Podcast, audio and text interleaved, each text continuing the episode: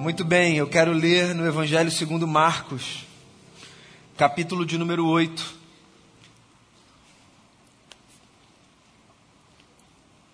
Evangelho segundo Marcos, capítulo 8.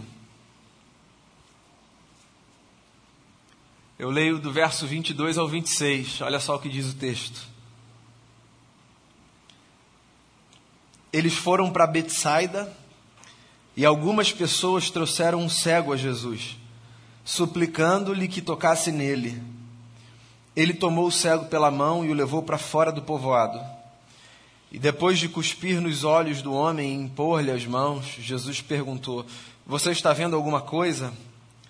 Ele levantou os olhos e disse: Vejo pessoas, elas parecem árvores andando. Mais uma vez, Jesus colocou as mãos sobre os olhos do homem. Então seus olhos foram abertos e sua vista lhe foi restaurada. E ele via tudo claramente. E Jesus mandou-o para casa, dizendo: Não entre no povoado. O Humberto Eco, escritor, certa vez disse que mesmo que Jesus não tivesse existido enquanto uma figura histórica, ainda que ele fosse uma criação ficcional de homens e mulheres de uma determinada época, mesmo assim, ele teria sido a personagem mais incrível que a humanidade conheceu. Eu concordo com a segunda parte. Foi uma figura histórica, isso para mim é inquestionável. Mas eu concordo não há ninguém que cative mais a mente e o coração humanos do que Jesus Cristo de Nazaré. Não apenas pelo sujeito que ele era e pelo que ele fazia, mas também, por exemplo, pela forma como ele fazia o que ele fazia. Eu não sei se você lê com atenção os textos que falam sobre a vida de Jesus, mas não são textos que relatam apenas os feitos de Jesus, são textos também que nos apresentam os modos de Jesus. O que Jesus queria fazer com o que ele fazia, os recados que ele queria dar. Não era apenas a cura que ele realizava, mas o dia que ele curava. Não era apenas a pessoa que ele acolhia, mas de que forma ele acolhia. Os detalhes da caminhada de Jesus são permeados de uma riqueza que o colocam seguramente nesse lugar de o homem sobre todos os homens. Com ele a gente aprende coisas que a gente não aprende com absolutamente ninguém. Para além do fato, obviamente, que a nós que nos aproximamos dele pela perspectiva da fé, ele é a expressão humana do Deus invisível, o Filho do Altíssimo. Então, de fato, não há figura como ele. De modo que sempre que eu me aproximo de Jesus, quer na devoção do coração, quer na leitura dos textos, eu me deparo com uma figura de quem eu aprendo vezes sem conta, o homem incomparável. Aqui a gente está diante de mais um feito de Jesus, de mais uma cura de Jesus. Jesus operava muitos milagres, muitas maravilhas, muitas curas, o que fazia com que muitas pessoas quisessem se aproximar dele. Então, quando as pessoas ouviam que Jesus estava numa determinada aldeia, numa determinada região, numa cidade maior ou numa vila pequena, as pessoas, se possível, se deslocavam dos lugares onde elas estavam para ir ao encontro de Jesus, na expectativa de que ele lhes fizesse alguma coisa, resolvesse um problema, atendesse um pedido, oferecesse sabedoria, tocasse no corpo, tocasse no coração e na alma. Havia muitas formas de Jesus marcar a vida das pessoas. E aqui a gente está diante de um episódio curioso de um homem que foi levado por outros homens a Jesus, suplicando que Jesus tocasse nesse homem que foi levado pelos seus amigos, eu suponho. E o texto dá uma informação importante para a gente aqui, que explica o motivo dessa aproximação. Esse homem era um homem que era cego. E eu fico aqui presumindo que esse homem cego, levado pelos amigos a Jesus, foi levado no intuito de ter a sua visão recuperada, para que ele então pudesse ver as coisas como nós podemos ver, se eu estou falando aqui com pessoas que não têm nenhuma deficiência visual. Então, esse era o intento, esse era o desejo, esse era o objetivo. Jesus foi abordado por homens que disseram: Mestre, o senhor pode fazer alguma coisa com esse nosso amigo? Ele deseja ver. O que, que o senhor pode fazer? E a cena é essa: de um homem com uma necessidade outros com uma expectativa e um Cristo parado diante deles, um redentor. E aí toda a cena se constrói a partir de detalhes que são muito interessantes e que nos oferecem lições muito preciosas para a nossa vida. Por exemplo, o texto fala para a gente que nesse espaço, provavelmente um espaço apinhado de gente, porque Jesus, a essa altura do seu ministério, para onde ele fosse, multidões iam e o cercavam e tentavam conseguir alguma coisa. Ele nunca estava sozinho, dificilmente ele estava sozinho. Jesus, nesse ambiente, cercado por gente, recebe esse pedido, toma esse homem pela mão e o leva para fora do povoado. Tem duas coisas aqui que eu acho que são muito legais, que mostram para a gente o jeito de Jesus de fazer as coisas. Primeira delas, Jesus toma esse homem pela mão. Jesus o toca. Jesus se aproxima num ponto que a aproximação representa o desejo de Jesus não apenas de fulanizar esse sujeito como alguém que pode receber uma bênção à distância, mas como um sujeito que carece desse toque, porque você deve saber disso na vida. Né? Há curas que nós experimentamos quando nós somos tocados. Há abraços que curam, certo? A gente diz por aí. Há olhares que, quando se cruzam, curam. Nós não somos tão distantes como às vezes pretendemos parecer parecer, ou como às vezes desejamos estar. Nós fomos feitos para as relações, e não apenas para as relações que se sustentam na virtualidade dos encontros, que, diga-se de passagem, facilitaram em muito a nossa vida, certo? Você poder abrir a tela do celular, falar com alguém que está distante, ver alguém, tudo isso é maravilhoso. Mas é verdade ou não é? que nada substitui esse encontro que se dá quando duas pessoas se aproximam, apertam as mãos, dão um abraço, dão um beijo no rosto. Essa pessoalidade, essa proximidade, ela faz um afago na nossa alma, dependendo inclusive do momento que a gente tiver da vida, um afago que os outros não podem nem dimensionar. Quantas vezes você já falou ou já ouviu, ah, eu queria tanto receber esse abraço. Que bom que você está aqui. Quantas vezes as nossas trocas, elas se dão nessa intensidade numa intensidade tão profunda que às vezes as palavras que vêm depois da conversa são até dispensáveis. Às vezes um abraço é suficiente para colocar a gente no lugar, verdade ou mentira. Jesus toma esse homem pela mão, porque Jesus é a expressão de um Deus pessoal. O tomar pela mão, a mim pelo menos, me, me traz a lembrança da pessoalidade de Deus. Um Deus que não é de longe, como a gente canta de vez em quando, mas de perto um Deus que se aproxima, que tem interesse de pegar a gente pela mão e de dizer: vem cá. Então Jesus toma esse homem pela mão e ele sai dali, daquela praça cheia, daquele ambiente provavelmente sabe, repleto de gente, e ele o leva para fora do povoado. Eu também acho isso lindo demais. E eu acho que tem uma lição preciosa aqui para a nossa vida, que é a seguinte: aquilo que Jesus faz em mim e em você, não precisa necessariamente de audiência para que seja feito. Ok, há coisas que Jesus pode fazer debaixo do olhar de muitos, num culto público. Coisas que Jesus pode fazer nos grandes ajuntamentos, nas reuniões de família, naquele momento dos depoimentos, das falas, dos testemunhos, das grandes celebrações dominicais, das células, ou em qualquer outro espaço no qual haja assim uma reunião de pessoas. Mas Jesus não precisa disso para que as coisas sejam feitas. Há coisas que Jesus faz na nossa vida e que são coisas entre nós e Jesus, nossas e de Deus. De modo que não há necessidade de que a gente esteja num lugar específico, num momento específico, num calendário específico, para que coisas aconteçam da parte de Deus na nossa vida. Eu acho isso muito simbólico, é um detalhe aqui do texto, mas Jesus o leva para fora do povo. Ele vai lá fora e ele faz lá fora o que ele tem que fazer com esse homem. Não precisa ser feito ali. Não precisa acontecer sob o olhar de muitos, de todos. Não precisa acontecer sob os aplausos da multidão. Não precisa.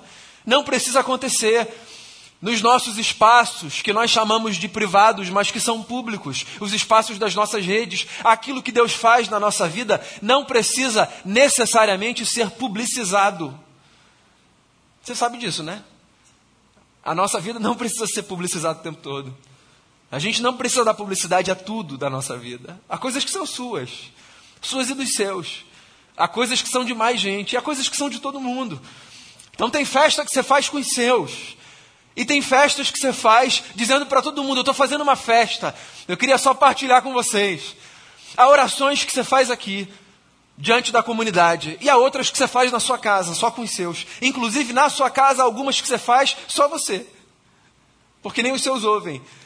Porque há camadas de privacidade da nossa vida que precisam ser respeitadas. Essa é uma das coisas mais loucas do nosso tempo. As fronteiras que separam o público do privado, o que é seu e o que é de todos, o que pode ser mantido e o que pode ser exposto, elas estão cada vez mais apagadas no chão da nossa existência. E eu acho que quanto mais consciência a gente tiver dos limites dessas fronteiras, mais chance a gente tem de não incorrer no erro que certa vez Jesus descreveu como jogar a pérola aos porcos. Há coisas que são suas, guarda com você. Porque tem coisas que não precisam ser feitas nesse espaço aqui, ó, do ajuntamento, da multidão. Às vezes Jesus pega a gente pela mão e leva a gente para fora e trata da gente do lado de fora, sem que ninguém veja, ou com pouca gente vendo. Eu fico aqui conjecturando, imaginando esses amigos que levaram o camarada a Jesus. Talvez eles tenham acompanhado Jesus, não sei, eu fico imaginando.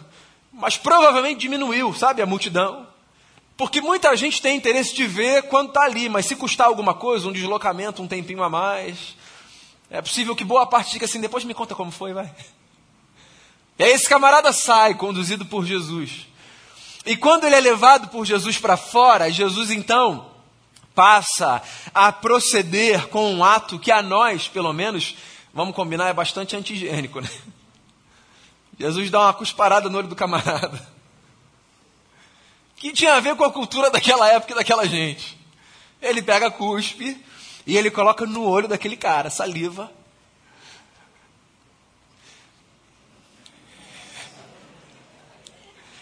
E diz assim: e aí? Resolvido? O que, que você vê? Como você está? Eu adoro essas perguntas de Jesus. Ele é Deus, sabe tudo, não precisa perguntar nada. E tudo que ele faz é perfeito, certo? Precisava perguntar? Precisava dizer, e aí? Dá um feedback, foi bacana ou não foi? Mas eu disse lá no começo da nossa conversa, eu acho Jesus fascinante não apenas pelo que ele faz, mas pela maneira como ele faz o que ele faz. Porque o ato de Jesus ali não tem a ver apenas com curar um sujeito com deficiência visual. O ato de Jesus ali tem a ver com comunicar a todo mundo que ouvir essa história que existem coisas que nós precisamos aprender quando nós testemunhamos o que Jesus faz e da forma como Jesus faz. E aí? Você está vendo? O que, que você está vendo? Participa desse negócio. Eu acho que tem um pouco disso, sabe, nos milagres de Jesus. Quando ele faz perguntas, eu acho que tem um pouco de participe desse milagre. Vamos fazer junto. Vem cá, Compartilhe comigo. Não fique aí sentado, não. Porque milagre não é apenas aquilo que Deus faz diretamente, sobrenaturalmente, instantaneamente na nossa vida. Milagre também é esse processo que nós participamos, ou do qual nós participamos, quando nós ouvimos a condução de Deus e damos passos. Então, milagre não é Deus apenas nos tirar de um lugar e nos levar para outro. Milagre também é Deus nos dar força que às vezes nós não temos para nós darmos os próprios passos e sairmos de um lugar e ir para o outro. Tudo isso também é milagre. Então Jesus está perguntando: o que, que você está vendo? Me diga. Aí ele vem com uma resposta muito curiosa.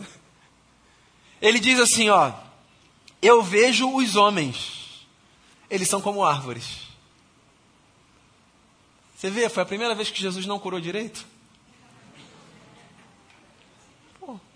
Vejo os homens são como árvores. Então, vamos tomar mais um cuspe, meu filho? Acabou não. Segunda dose. Aí Jesus passa novamente saliva no olho desse camarada. E aí ele diz assim: Agora eu vejo tudo perfeitamente. É o primeiro texto que relata para gente uma cura em dois atos. Porque não tinha a ver apenas com a cura daquele homem na doença que o acometia. Tinha a ver também, talvez principalmente, com uma cura pela qual todos nós precisamos passar. a cura das nossas percepções distorcidas, que nos fazem ver as pessoas como coisas e que reduzem as pessoas, sob o nosso olhar, a objetos, a recortes, a similaridades, que talvez sejam capazes de expressar um pouco do que elas são, mas que jamais darão conta de dizer tudo o que elas são. Eu vejo os homens, eles são como árvores. Não, homens não são como árvores. Homens são homens, árvores são árvores. Uma pessoa é uma pessoa, uma coisa é uma coisa. E a gente precisa de cura nas nossas percepções, mais do que na nossa visão. A gente precisa de cura nas nossas percepções. Sempre que nas nossas andanças as pessoas, sejam elas quais forem, forem vistas por nós como coisas que nos lembram pessoas, recortes de pessoas, pedaços de pessoas, mas não pessoas. Percebe que tudo que Jesus faz aqui, desde o momento de tomá-lo pela mão, de levá-lo para fora, de fazer essa cura em dois atos, e de chegar ao momento final de dizer, agora você vê o que? Perfeitamente? E ele diz perfeitamente. Tudo o que Jesus faz aqui é a desconstrução de um comportamento muito natural nas nossas histórias, que é o comportamento de nós fulanizarmos e objetificarmos terceiros. Essa é a destruição da, no... a destruição da nossa história. A nossa história, enquanto sociedade, enquanto fraternidade universal que somos, certo? Somos uma grande fraternidade. A nossa história é minada sempre que, nas nossas percepções, as pessoas forem homens que se parecem com árvores. As pessoas são pessoas. Então, sempre que a gente fulanizar alguém, a gente está dando passo numa direção que é a direção contrária à direção que Deus aponta para que as nossas relações sejam saudáveis. Sempre que alguém for aos nossos olhos aquela coisa, aquele recorte, aquele retrato, aquele estereótipo, Sempre que alguém for aos nossos olhos um pedaço, ainda que um pedaço verdadeiro, mas um pedaço da existência, a gente está andando numa direção que é a direção contrária à direção que Deus apontou para que a gente andasse. Porque as pessoas não são um recorte do que nós achamos que elas são. Elas são inteiras, são gente. E você pode estar ouvindo aí essa fala e pensando do seu lugar, mas a gente faz isso mas isso é tão estranho. Mas não é tão óbvio que as pessoas são o que elas são? Não sei se é tão óbvio assim. A gente reduz as pessoas aos erros que elas cometeram contra a gente. A gente insiste em ver as pessoas apenas por aquelas perspectivas. A gente reduz as pessoas às caricaturas que nós montamos sobre elas. E a gente se nega a perceber outras coisas que compõem a existência dessas pessoas, e a gente presume coisas, e a gente tira conclusões antecipadas. E a gente escolhe, por exemplo, que não dá mais para caminhar com fulano, por quê? Porque fulano é isso. Fulano é aquilo, fulano torce para esse time, fulano torce para aquele, porque a opinião política de fulano é essa, a opinião política de fulano é aquela, e a gente reduz a existência das pessoas a recortes, a pedaços, que volto a dizer, às vezes são verdadeiros, mas muitas vezes são caricaturas que nós escolhemos desenhar. E quando a gente faz isso, a gente está insistindo num movimento que é um movimento esquisito aos olhos de Jesus. A cura em dois atos aqui do Cristo, ela tem um propósito. Lembrar que não é apenas aquele camarada que precisa voltar a ver.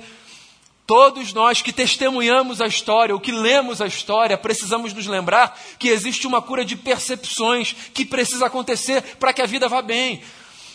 Não é que Jesus errou no primeiro ato, é que pedagogicamente ele dividiu esse processo em dois para que aquele camarada entendesse, todo mundo também. Não dá para a gente ver as pessoas como coisas, as pessoas são pessoas. Elas são o que elas são. E a gente precisa resgatar, sabe, esse senso da dignidade, da beleza e da integridade das pessoas, por elas serem exatamente a mesma coisa que nós somos, lá na essência. Homens e mulheres criados à imagem e semelhança de Deus, ponto. Tem uma coisa muito bonita na igreja. Eu prezo muito por essa coisa, hoje mais do que já prezei no passado que é essa ideia da fraternidade que faz com que a gente se trate como irmãos e irmãs. Ah, eu acho esse vocativo evangélico bonito. Tem gente que não gosta. Eu gosto muito dessa ideia, ô irmão, ô irmã. Acho bonito. Porque isso pontua o tempo todo que nós somos uma família, somos uma fraternidade. E eu acho que nesse ponto a gente gabarita. A gente sabe disso. A gente sabe se olhar no âmbito da fé e dizer assim: somos irmãos, somos irmãs. Mas existe uma outra fraternidade que a sensação que eu tenho é que a gente ainda está longe do gabarito.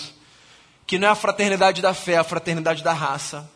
Essa outra fraternidade, a minha percepção é que a gente ainda tem uma noção muito incipiente do que ela representa. Porque com muita facilidade nós na nossa cabeça, porque a gente não consegue fazer isso na realidade, mas na nossa cabeça, ao menos, nós é, abrimos mão dessa fraternidade como se nós pudéssemos fazer isso, sabe?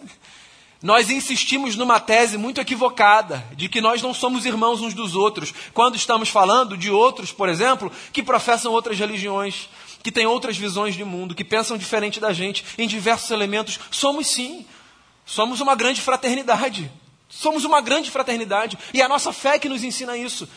Por quê? Porque fomos todos criados à imagem e semelhança do mesmo Deus. Você entende? Existe uma fraternidade que antecede a fraternidade da fé. É a fraternidade da raça. Nós somos irmãos e irmãs. E porque nós somos irmãos e irmãs, sob o nosso olhar, ninguém devia ser como uma árvore. Ninguém devia ser uma coisa. Ninguém devia ser um pedaço de existência. Todo mundo devia ser gente. Como gente a gente é criada por Deus, marcada por duas coisas: pela beleza dessa presença divina, que todos carregamos, todos carregamos, uns com consciência e outros sem, mas todos carregamos, e pela contradição dessa semente da maldade que na literatura religiosa a gente chama de marca do pecado. Essa é a contradição universal posta sobre todos. Então, todos somos essa gente, composta da mesma forma, pela mesma matéria e feita pelo mesmo mistério. Gente em quem Deus resolveu morar, feita do mesmo pó, que lida com as mesmas contradições. De modo que o recado de Jesus, para mim e para você, é: cuidado. Sempre que aos seus olhos alguém for reduzido a uma coisa, dê um passo atrás Sempre que alguém for visto por você pelas diferenças ou pelo que quer que seja, como uma caricatura de existência, lembre-se disso. Não tá bom a gente ver os homens como árvores. A vida só vai legal com Jesus quando a gente vê gente como gente. Então, que aos seus olhos e aos meus e aos de todo mundo, Jesus faça o que precisar ser feito para que ninguém seja como uma árvore que se movimenta mas para que todo mundo seja visto como homens e mulheres criados à imagem e semelhança do Eterno, portadores da mesma dignidade e do mesmo valor, que dividem esse mundo que chamam de casa, e quer nas suas similitudes, quer nas suas diferenças, podem contribuir para que a vida seja mais leve, mais bonita e mais carregada de sentido.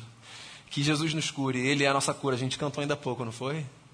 que Ele nos cure, cure a nossa visão, cure o nosso olhar e cure as nossas percepções de qualquer distorção que porventura eu e você carreguemos na jornada, porque diante de Jesus tudo que há são pessoas.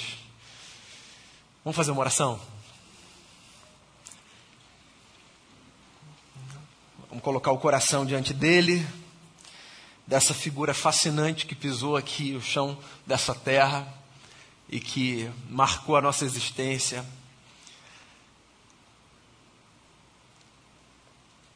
Queria que você fizesse a sua oração aí em resposta ao que você ouviu, colocasse o seu coração diante do Senhor. O que quer que você queira responder em oração, tem esse tempo aí de colocar a sua vida diante de Cristo. E a, o meu desejo, em forma de oração expressa aqui, é que Ele nos tome pela mão, a mim, a você e a todos que Ele nos lembre que acontece fora dos holofotes, distante do povoado, que Ele nos faça perguntas que nos deem a sensação de que nós participamos dos milagres da vida e que Ele nos cure em dois atos ou mais, para que a gente veja não apenas um resultado parcial, mas para que a gente perceba as coisas como Ele deseja que a gente perceba.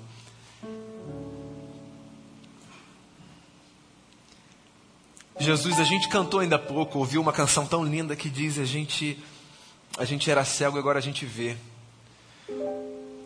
Há tantos textos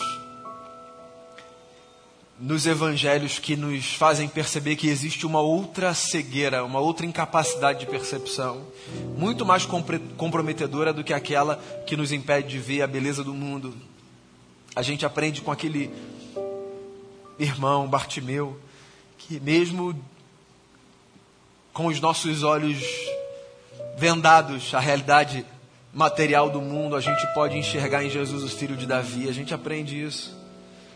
A gente aprende com esse aqui agora que que não adianta a gente só ver sombras da realidade, pedaços da realidade. A gente precisa ver as coisas como elas são. E a gente dá graças por poder ver esse mundo tão bonito que o Senhor fez, mas a gente quer poder enxergar assim, as coisas que não estão na superfície. A gente quer enxergar sentido, propósito, a gente quer ver as coisas da forma como o Senhor deseja que a gente veja. E especialmente a partir desse texto, a minha oração, Jesus Cristo de Nazaré, é que o Senhor nos cure nas nossas percepções, às vezes tão viciadas, tão problemáticas, tão teimosas. Nos cure nas nossas percepções, para que nós nos percebamos como homens e mulheres, pecadores e pecadoras, mas profundamente amados e amadas, porque todos feitos à imagem e semelhança do Senhor. Que a tua boa mão se estenda sobre a nossa vida e que o Senhor, enquanto os atos forem necessários, nos cure naquilo que for preciso.